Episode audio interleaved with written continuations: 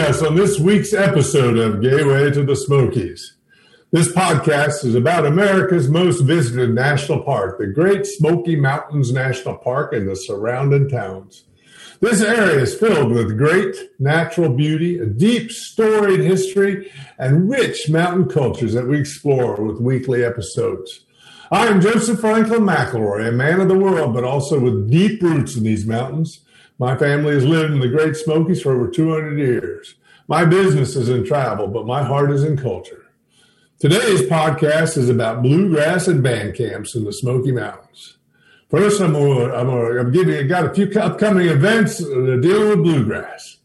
Uh, coming up this uh, in, on, in two weeks on July 17th is Darren Nicholson, our guest today, uh, is Bluegrass Band Camp and Concert. It's an exclusive event for aspiring musicians to learn and interact with some of the best artists in the business, culminating in an all-star concert.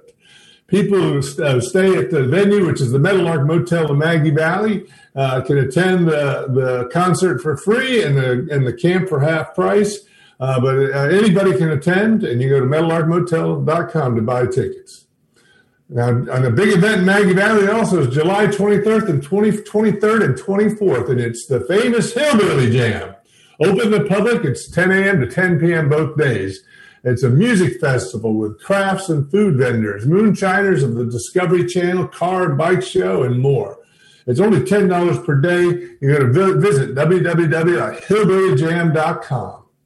And then we have the in October, the Smoky Mountain Bluegrass Festival, October 23rd from 11:30 to 7 p.m. It's for all the bluegrass lovers out there.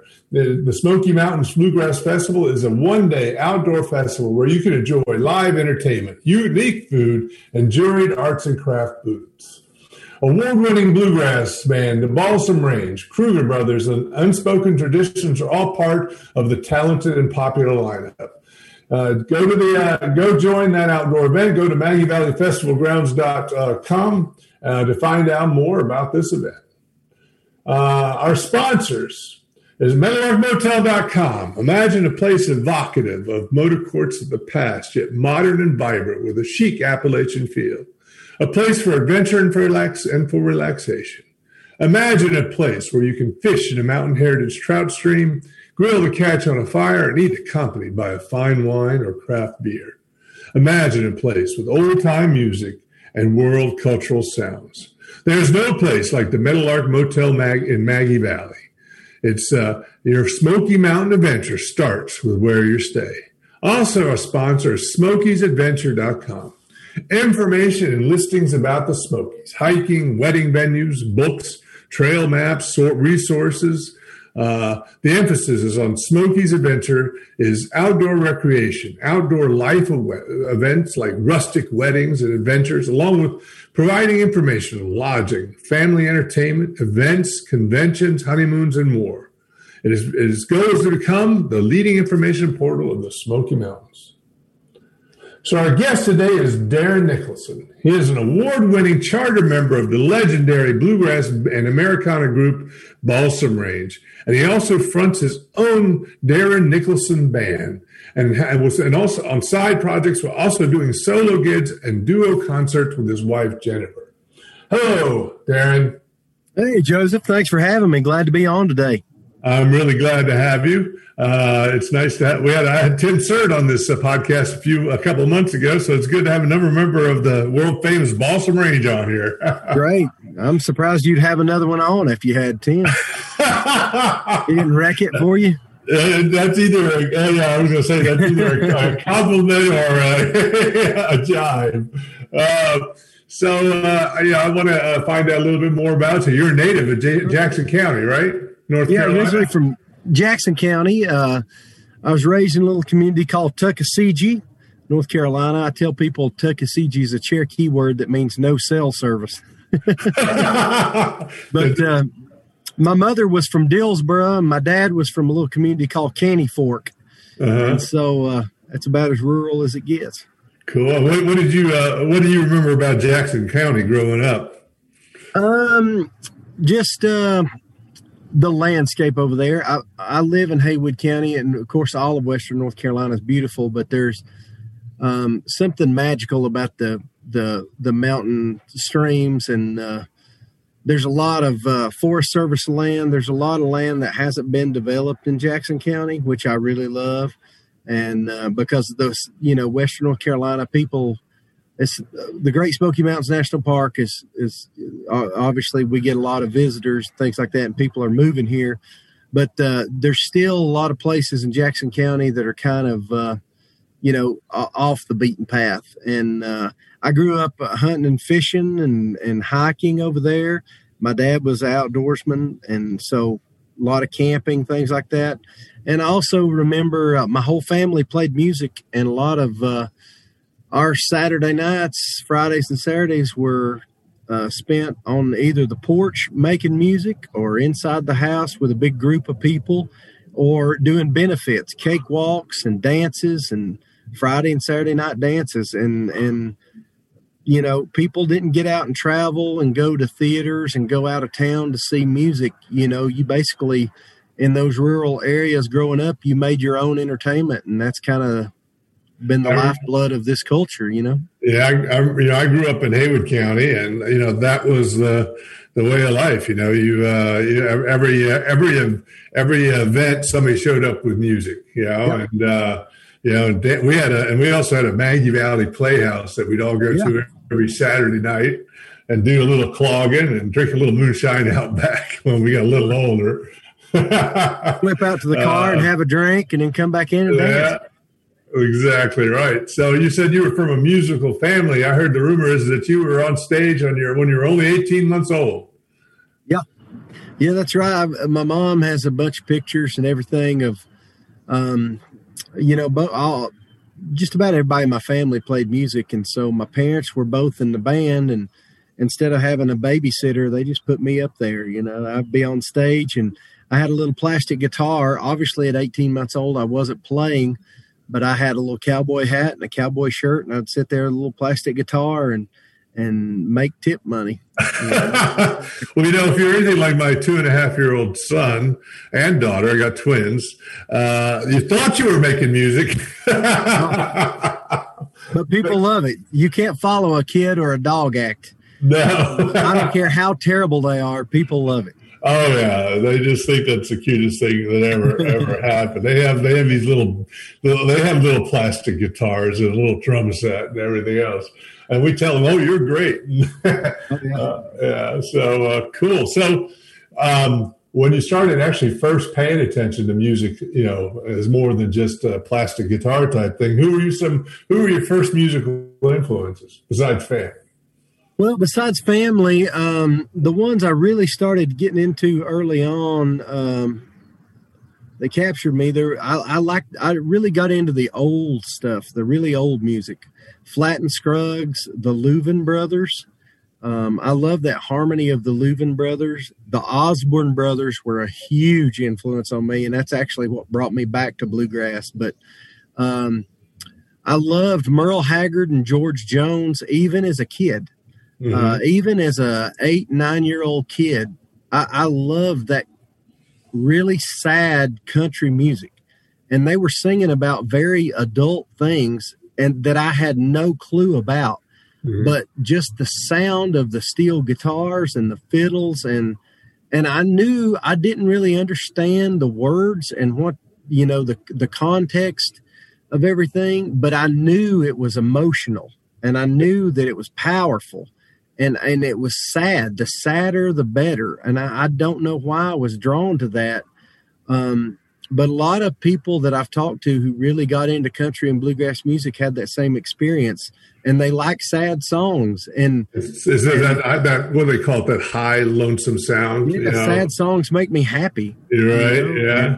And, uh, and, and, there's just something about that. You know, songs about life and songs about um, hardship, even jo- songs about joy, songs of hope and inspiration uh, that's the great thing about country music is is uh, and when I say country music, to me that encompasses bluegrass.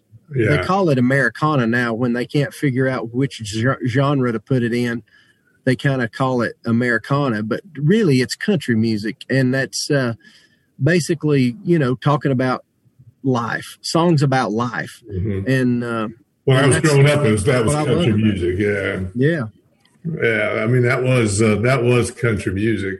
Yeah, we had a, a, a show on the on the on the um, on the Scottish Scotch Irish influence on yeah, well the the immigrants coming in here and you know their influence on the you know uh, music and it was it was that high lonesome sound and it was the it was the ballads and which are really em- exemplified by dulcimers, which you play, right?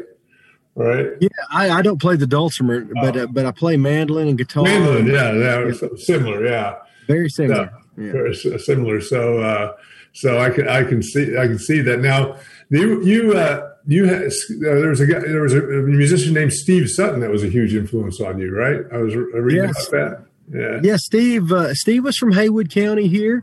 He was another guy who had that same musical upbringing. He started at the Maggie Valley Playhouse, what you're talking about, Mhm. um, and uh, he's another young man that started in his teens on the Grand Ole Opry and basically took this mountain style music that we we did at dances and and barn raisings. And every time there was an event cakewalk or church or whatever he took that music and traveled the world with it. And uh, and that's that's something a lot of these western north carolina musicians have done and he got me my first job on the grand ole opry when i was 18 my first real professional job i mean i, I made money playing music in local bands don't get Mhm. me wrong but as far as having a professional gig in a national touring band uh, he got me hired with a young lady named Alicia Nugent in 2004, and I was 18, maybe 19, just turned 19, and uh, and we started playing the Grand Ole Opry, and I was doing it at least a couple of times a month, and we did the Grand Ole Opry. We toured with Merle Haggard and went all over the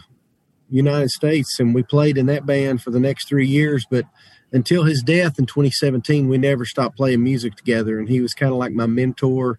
Um, not only in the music as far as learning to play music, but in the music business. Um, my mentor as well, and and in life, he was just a great friend.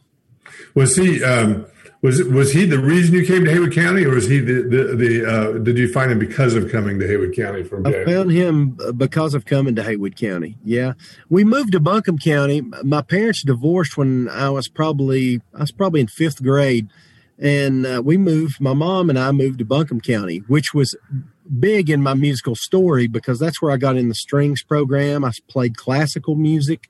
Um, and and when for people when I say Buncombe County, that's Asheville. A lot of people know the Biltmore Estate. Um, Right. and Asheville has a huge music scene. Shindig on the Green, uh, Mountain Dance and Folk Festival, which is the oldest running folk festival in the nation. So all of a sudden, I started playing with all these amazing musicians, and and uh, that was just that opened a lot of doors for me. And then once I graduated high school, I moved to Ha- Haywood County, which is between where I was born and then where I, you know, basically finish school. So. Okay. So did you move to Haywood County for a reason, or is it uh, just uh, yeah that was just what was on? What did was there a destination, or was it just happenstance of life? I think it was just happenstance. It was just kind of in between the two places that I that I knew, and it just kind of made sense. I could be in Asheville in 20 minutes, or I could be in Jackson County in 20 minutes. So, Yeah. and um, I was close to my son. I had a son, um, and um, I fell in love with Haywood County, and more importantly, the people. I love the people of Haywood County. There's just a, a different spirit here. Yeah. so you uh, you were in Buncombe. You started the string programs. Is that where you learned the mandolin? That that came later. I was fiddle Yeah. and uh, classical music. I dabbled in electric music, rock and roll, all that stuff. Um, and, and I still love that music. I'm, I'm working on an electric record right now that'll be out this fall. But um, in in that journey, um, I, in, I, I got back to my bluegrass roots. There's something about you can go around all the way around the world, but it's hard to get away from the roots and uh, I ended up back in, in bluegrass and I, I got rid of the violin and, and got a mandolin. but when we come back, we'll talk about uh, your your journey into uh, Balsam Range. Oh, awesome. Thanks for having me. Sure thing.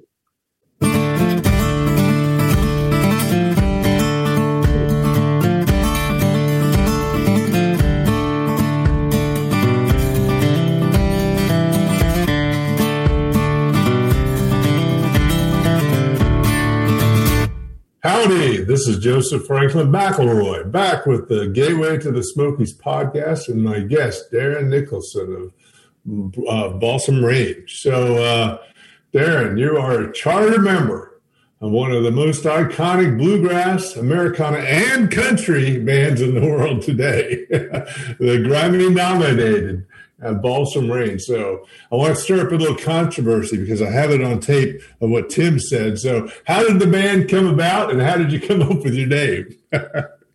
um, the band started in 2007 and uh, Buddy Melton and Marc Pruett had been playing some shows in a local band, a Whitewater Bluegrass Company, some really good friends of ours. They've been uh, uh playing shows around here for years. The band is still going. They're still uh, doing a lot of great shows.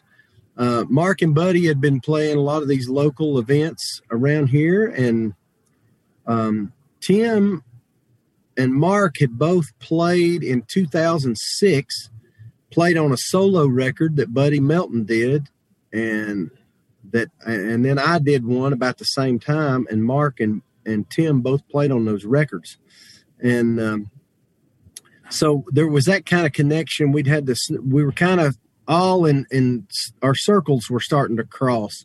I'd been traveling on the road for three years with Alicia Nugent, and I hadn't really played a lot around Haywood County or home. I did this record, Buddy did one. And in early 2007, um, Buddy and Mark kind of got the idea to uh, to maybe put me and Tim and and all of us in the same room to jam a little bit and and I don't know how I'm not sure how Caleb was was called into it. I guess Buddy had known him from from doing some uh, some work with a gospel band uh, that Caleb had for a while, and we ended up picking in my kitchen, and uh, we did two or three uh, just kind of jam sessions.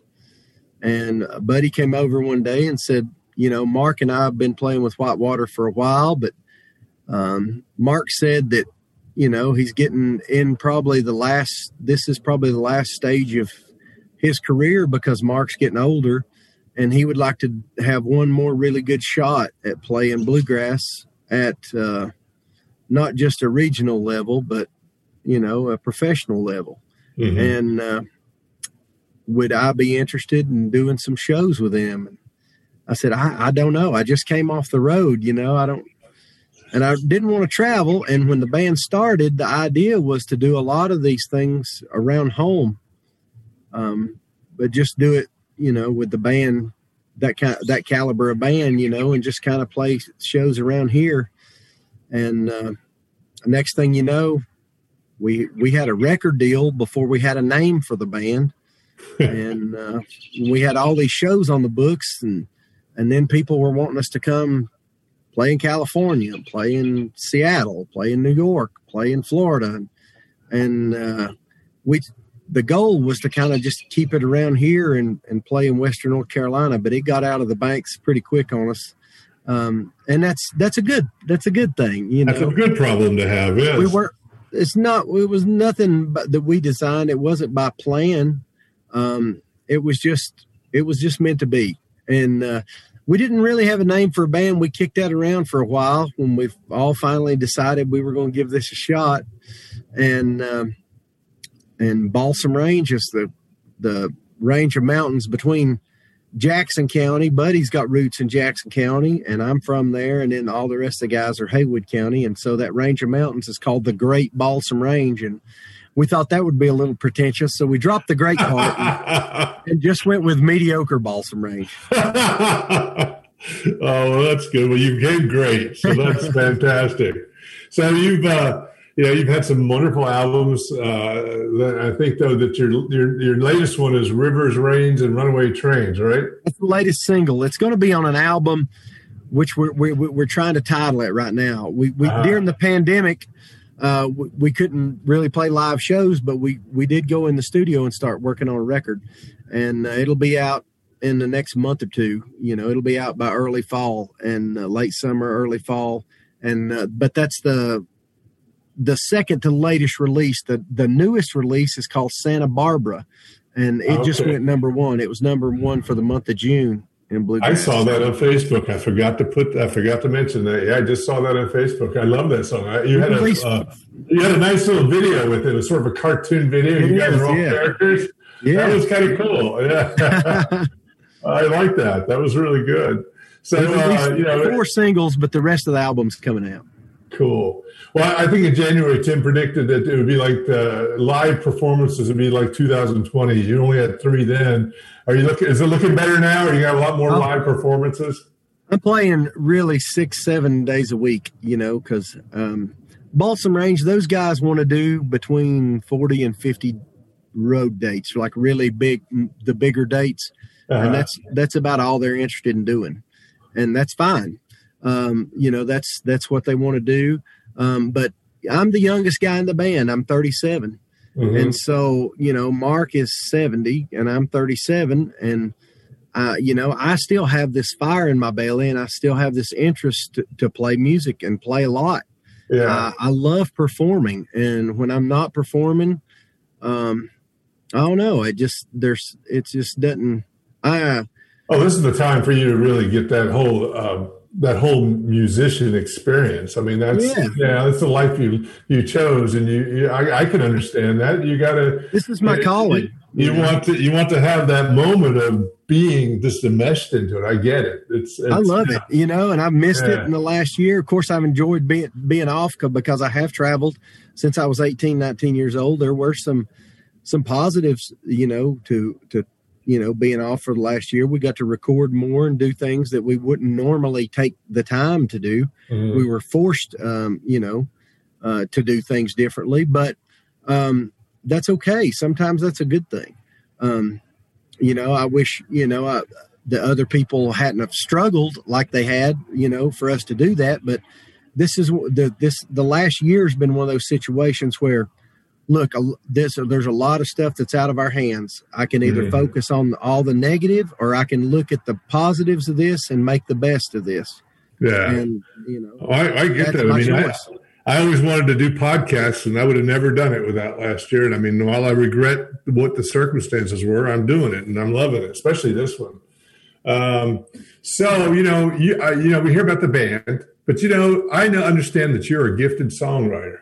What are some? What have you? what are the have you written songs for Balsam Range? And what are some of the favorite songs you've written?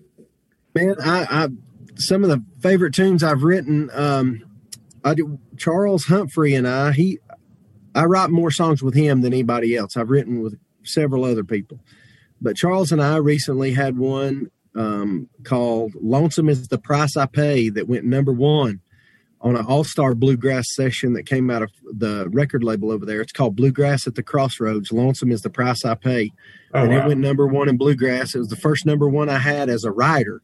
I think Balsam Range has had about 43 or 44 number one songs wow. since 2007.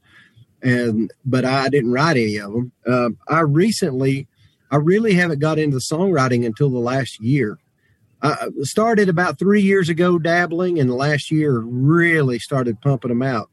And uh, there's a song called All Night Long that's on the new electric record that I'm really proud of. I'm in the process of rec- recording a gospel song that Eric Gibson and I wrote together called um, Alive When I Die. And um, there's just depends on what mood I'm in. They're kind of like your children, you know. yeah, so somebody asked me once. I actually I do a little art, and somebody asked me what is my favorite painting, and uh, and I'll say the last one, and then they'll say, and what's the, what, what's the painting you think you need to to work on the most again? And I said the last one. uh, picking your kids. Uh, somebody asked me like. Uh, uh, if if you had a, a, favorite child, would you would you let them know? Would you tell them? And I was like, no. Mm. I, I, was like, first of all, you know, you if you have you, you can't have a favorite child, but me because me, I treat my main son and my other kids exactly the same. Right. so Balsam Range has not been your only history, right? So uh, You've done well. You've done what with stuff with Buncombe Turnpike and Hazel Creek, and yeah, local you, bands. Yeah, yeah, and then recorded with all those guys. Mm-hmm. And then you toured with Alicia Nugent, and you played yeah. at the Grand Ole Opry and the iconic Ryman, Ryman Auditorium. How, how was all that for you? That was great. Uh, Alicia's from Louisiana. She's from the great state of Louisiana, and uh, um, she was she was Purdue. I learned a lot during that stretch because her record producer was a guy named Carl Jackson, and Carl Jackson was the band leader in Glen Campbell's band for years. He started with Jim and Jesse when he was 14, but he also produced and recorded Dolly Parton, Emmylou Harris, Linda Ronstadt. Um, a lot of heavy hitters, Alison Krauss, James Taylor. He's recorded and produced everybody in the business.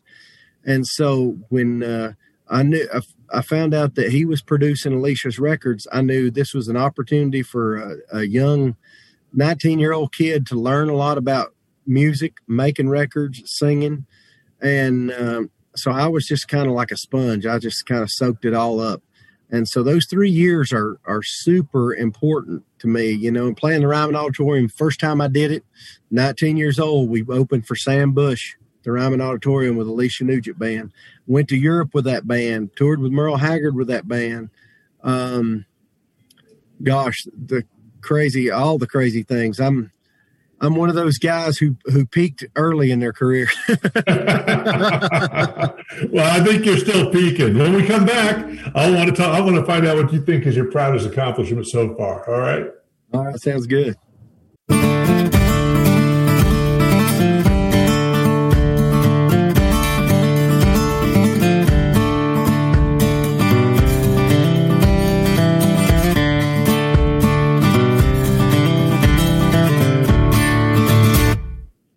This is Joseph Franklin McElroy back with the Gateway to the Smokies podcast and my, uh, my guest, Darren Nicholson of Balsam Range. So, Darren, you have toured with Merle Haggard, Zac Brown, George Jones, and other Hall of Fame calibers musicians. You've been with Balsam Range and been nominated with for Grammys with them. You've won some International Bluegrass Association awards yourself and you've also done things like getting the Order of the Longleaf Pine Award, which is the highest North Carolina civilian award.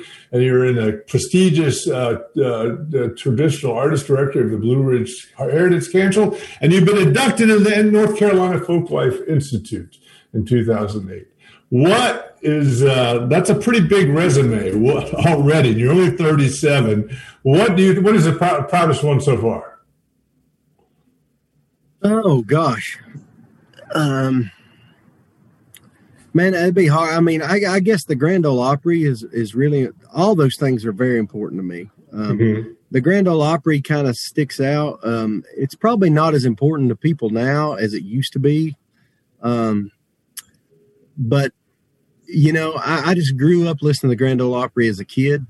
You know, that was we didn't the the area that we were in. You know, my parents they weren't wealthy. We, we, didn't have a lot, and so we didn't have cable TV. We didn't have. Um, I didn't have video games. You know, I was I was born in '83. This this the technology started coming out. A lot of the kids I went to school with had video games. They're watching cable, and my family didn't have that. But but we had um, experiences like um, you know we camped a lot. We went we were out in nature a lot but we we played music a lot, but the radio was kind of like TV and theater of the mind. And so the you know when uh, late on Friday and Saturday nights after we'd have a jam session at our house, you know, I would sit up with my parents and they'd tune in the Grand Ole Opry WSM 650 and in Tuckasegee, North Carolina, it would come in clear as a bell. And I would hear all the great artists, George Jones, the Osborne brothers, Jim and Jesse, um, you know, Tammy Wynette, Dolly Parton, Merle Haggard, all those, you know, the greats. And uh, that impacted my life uh, probably as much and kind of shaped, you know, who I am as much as anything. But I, will be honest with you, the last year and a half being shut down, um, has changed my perspective on on all those things and and kind of getting older and kind of learning like who and what you really are every show is that important to me every show is as important as a grand ole opry to me because um, even shows that for years i took for granted and if you do enough performances, whether you're in theater or music or whatever, you know, if you just do it for a hobby, it's always fun. But yeah. when you start doing something for a living, it can take the fun out of it. It can be like clocking in at the mill and you start playing five or six nights a week, and all of a sudden, sometimes you dread going to play music. The thing that you love more than anything, you're like, man, I got to, I'm wore out and I've got to pour all my energy into this again. You know, it's not like being a, a clerk at a store where you can just kind of shut it off or whatever. You got to give all of yourself, all your energy. And so, um, I, I would get burnout at times. And, you know, then those things go away and you realize, you know, I, I'm here to play music. Mm-hmm. And I don't care if it's for five people in a bar in backstreet of Haywood County, if it's for a hundred people in Maggie Valley for a ticketed event, or if it's for 2,000 or 5,000 on the Grand Ole Opry, or if it's a, in a in an auditorium, they're all important to me. And uh, there are stages that are that are nice and they make you feel good. But I, I'll just be honest with you: the older I get, every single performance is the performance of my life. You know, that's fantastic. You know, you've um, you mentioned Europe, but you've also taken bluegrass music to places that people wouldn't normally think of it, right? You've gone to the Bahamas and Jamaica and Haiti and Australia with Mexico. What, how was the how was the reception for bluegrass there? And you know, what, what, what did you feel about that? It's crazy. In in 2006, I went to Australia with the great Audie Blaylock, who's coming to the Meadowlark uh, Lodge in July 17th Audie um, is professional national touring bluegrass musician. I got to do some shows with him, and um, one of them was a, a trip to to Australia, and we went to Harrietville, Australia. We flew into Sydney and then went to Harrietville. So I had a basically a six hour flight to get to LA, a 16 hour flight to get to Sydney, then a five hour car ride to get to the festival. that's that's what you call passionate for bluegrass. Yeah, there you go. Got there and man, they were hardcore traditional bluegrass. Wow. They they weren't into Alison Krauss and the new bluegrass bands they liked everything from the 1930s and 40s and 50s. Wow. When you got into the 1960s, it was almost too progressive for them. Know, they loved the older mute, the older the better, wow. and it just goes to show you how deep these these root the roots of this music run, and they're just fanatical about it over there. The I, I, I consider I consider bluegrass world music right? Yeah, know, of course. I, you know, like you know, you got things coming, you know, folk music coming from overseas, and they talk about world music. But I think bluegrass fits well into that oh. definition of what is world music. Yeah, yeah. for sure. Yeah. A lot of the great, a lot of the uh, bluegrass um, historical pieces, like the instruments, the big money instruments, and the historical pieces that belong to the stars of bluegrass or the uh, founding fathers of bluegrass, are in Japan there's this huge Japanese bluegrass interest in and and they come here when we have the International Bluegrass Music Association in Raleigh. Uh, there's the great uh, um, bluegrass band from Italy called Fine Wine. When we say it's International Bluegrass Music Association, that's it's not just for for Kentucky and North Carolina and yeah. And uh, there's so New York has all these crazy bluegrass festivals. The Gibson brothers who won Entertainer of the Year, they're from upstate New York, you know, and and uh, I've I've clogged more in New York than I have in North Carolina in the last yeah. ten years. they, yeah, people all over the country love it. You know, my yeah. dad, my dad's and my mom uh, met and got married out in Seattle, and there's a huge Western North Carolina um, population in around Seattle, Sedro-Woolley, Darrington, um, Lyman, Concrete, and there's so many Tar Heels that went out there in the 50s and 60s to log. They were part of the logging. Oh, boom. I see. Okay. And so when they went out there to work, they took the music with them. Same way, that's how it got into Detroit, and that's how it got into Michigan when they went to work in the auto uh, factories mm. of Ford and General Motors.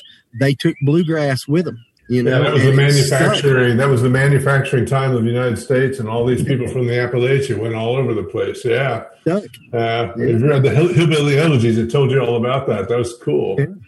So let's bring it back closer to home. So uh, you uh, you guys have uh, uh, participate in art festival here at Lake Junaluska. How did that come about?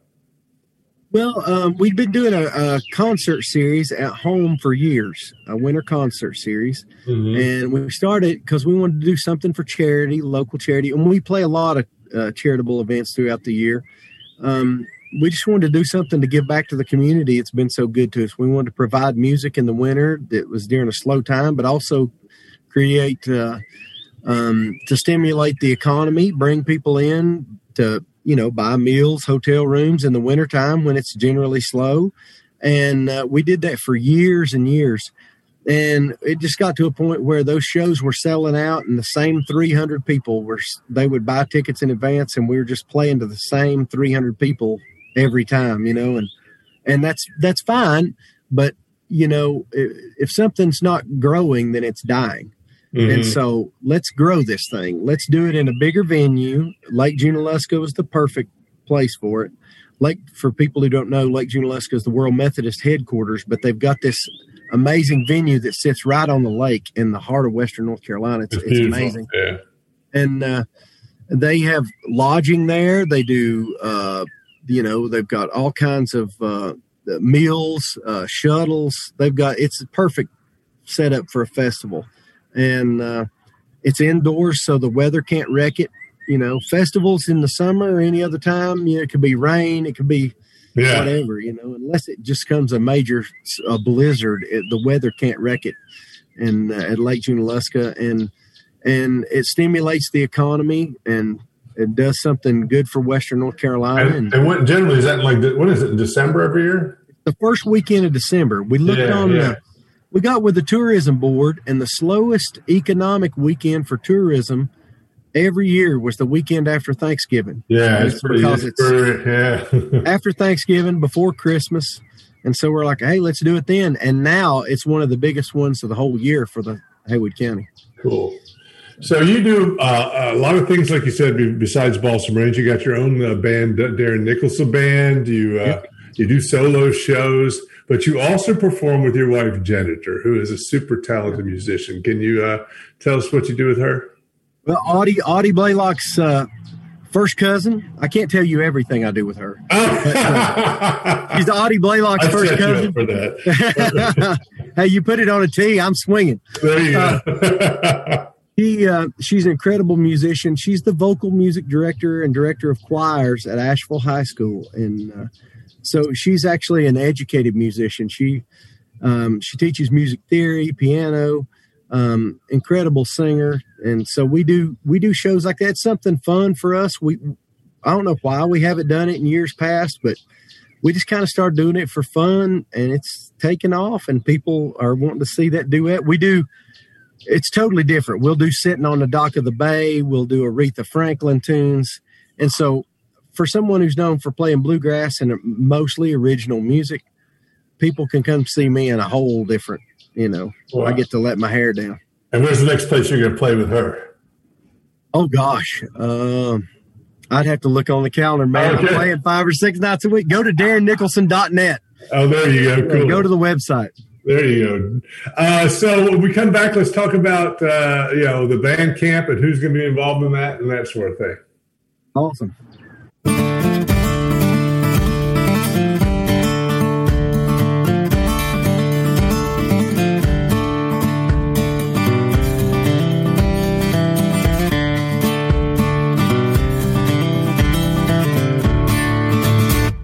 Howdy, this is Joseph Franklin McElroy back with the Gateway to the Smokies podcast and my guest Darren Nicholson. So Darren, uh, you were, I guess you and uh, got together with Bob Plott and cooked up a, a really fantastic uh, event.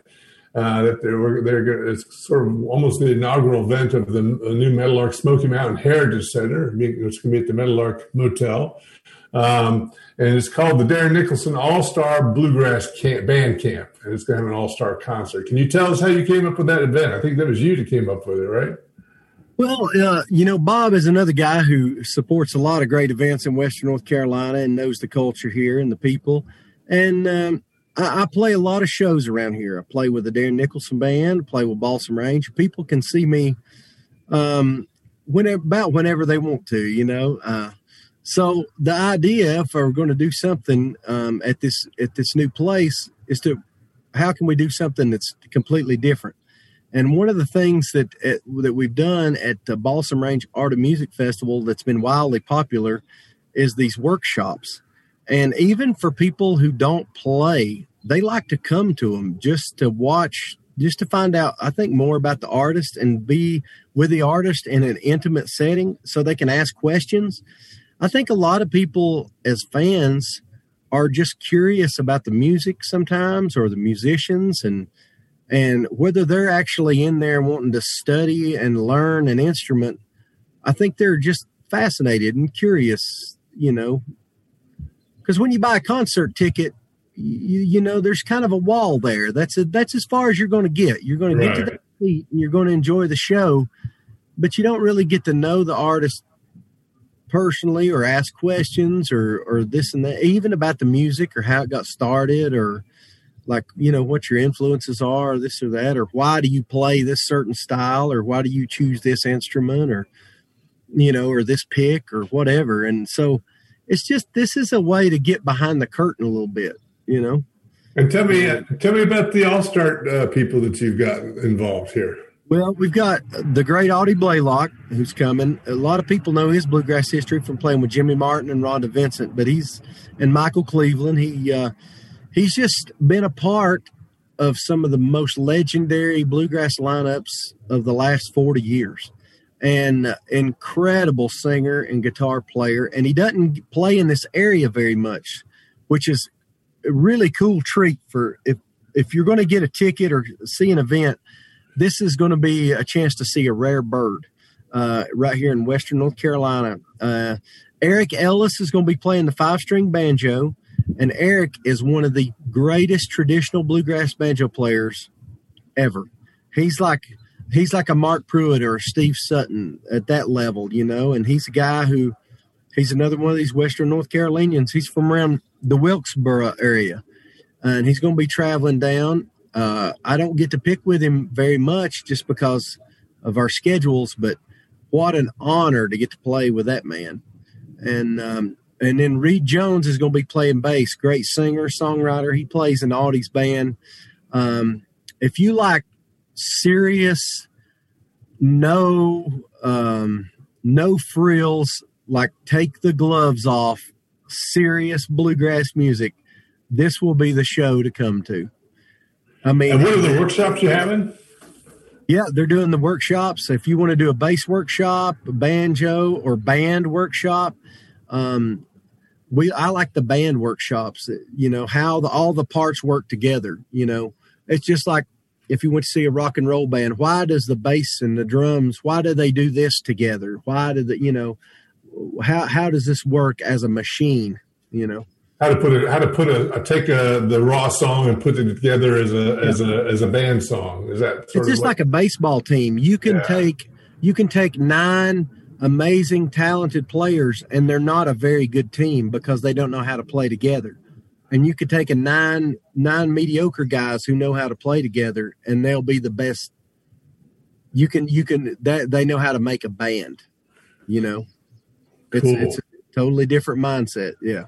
And you and the and the concert, you guys are sort of going to be ad libbing it as you go, right? Or do you have a did you put together some ideas? Gosh, no. And, you know, I, I, I want you know for people who buy a ticket, when you buy a ticket, this is your experience. If you want a song, if you want to hear it, if we know it, we're going to do it. You know. Oh, so you're going to take requests? All right. Yeah. Well, I mean, if we know them, we do better yeah. on the ones we know. Obviously, we we're, yeah. we're not, we probably won't do "Having My Baby" by Paul Anka. Uh, you know, we could probably pull off "Rocky Top." You can't do that as a as a as a uh, as a uh, as a bluegrass song. I wouldn't do that. Period. You know, I, I hear bluegrass. I hear bluegrass covers. You know, they got uh, Snoop Dogg's uh, gin, and, gin and juice as a, as oh, a bluegrass. Yeah. That's actually pretty good. um, yeah, there's been a lot of crazy bluegrass covers. Walk like an Egyptian's one. Yeah. so, uh, so how people find out more about you and how they follow you? Um, I've got a Facebook page, Darren Nicholson Music, and uh, Darren Nicholson Band. Of course, Balsam Range has uh, Twitter, Instagram. If you look up Darren Nicholson or Balsam Range, and same way, balsamrange.com is the band website. DarrenNicholson.net is uh, .com was already taken. I am not a NASCAR driver. you could be. Come on. Uh, I've got a hell of a lot of speeding tickets, so I'm I'm almost qualified. NASCAR came out of uh, the mountains of North Carolina, didn't it? Moon shining, baby. Yeah. Run and shine, yeah. running moon. So you could have chose you, choose, you could have chose a couple paths. Exactly. yeah. All illegal. Yeah. So last thing, I know, you, I know you're a good fly fisherman. Where's where's the best place to go fly fishing in, in Haywood County? In Haywood County, I grew up in Jackson. That's where I grew up fishing. I go over there. okay, where's the best white place there then? I love Caney Fork and I love Tuckasegee, Tuckasegee okay. River.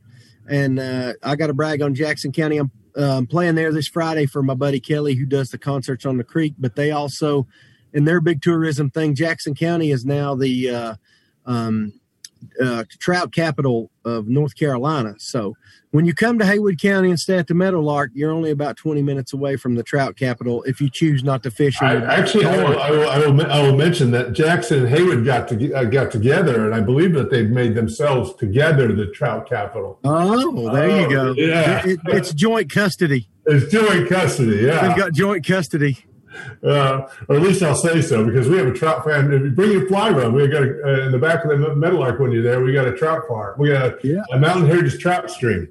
Uh, yeah, yeah, fishing yeah, everywhere in Western North Carolina. Buncombe. I mean. Yeah. Come on, this is this is it's trout country. It's trout country. Well, thank you for being on our show. Uh, thank I, you. I, really love your shirt. Um, I love your shirt, dude. I believe it or not, this is technically called plaid. It's it's camouflage plaid. say, you look like you're about to invade Sherwin Williams. Yeah, I know, right? It's like where can I where can I be camouflaged? I love that shirt. I really do like the shirt, man. I like. That. Oh, thank you. I'll send you one. All right. so um, I got. I'm, I'm going to mention that we're on the TalkRadio.nyc network where there's a lot of interesting shows. I, I recommend you uh, listen to the, their live podcasts every day uh, and range in, in content from you know, you know uh, self help to uh, travel. Uh, shows. So it's got a lot of dynamic content. Everybody here is very serious about what they're doing. After um, after this show is uh, is one on, on New York, so you can go from the mountains of North Carolina to New York City uh, and find out places to go. Maybe end up on a skyscraper or the top of a mountain just by listening one evening. That's uh, right. Yeah. You can find out more about this podcast at gateway to the Smokies dot fun. All right. Or you can go to facebook.com slash uh, gateway to the Smokies podcast um, and uh, find out more about uh, what's happening. Uh, next week, we're going to have Neil Hutchinson here, which should be a very interesting uh, uh, podcast. Um, and I look forward to seeing you. It's every it's the same week every day, every time from uh, from one. I mean, from um, six until seven on on Tuesdays. and thank you for listening to Gateway to the Smokies. Bye, Darren. Thanks so much for having me. Really appreciate it. Sure thing.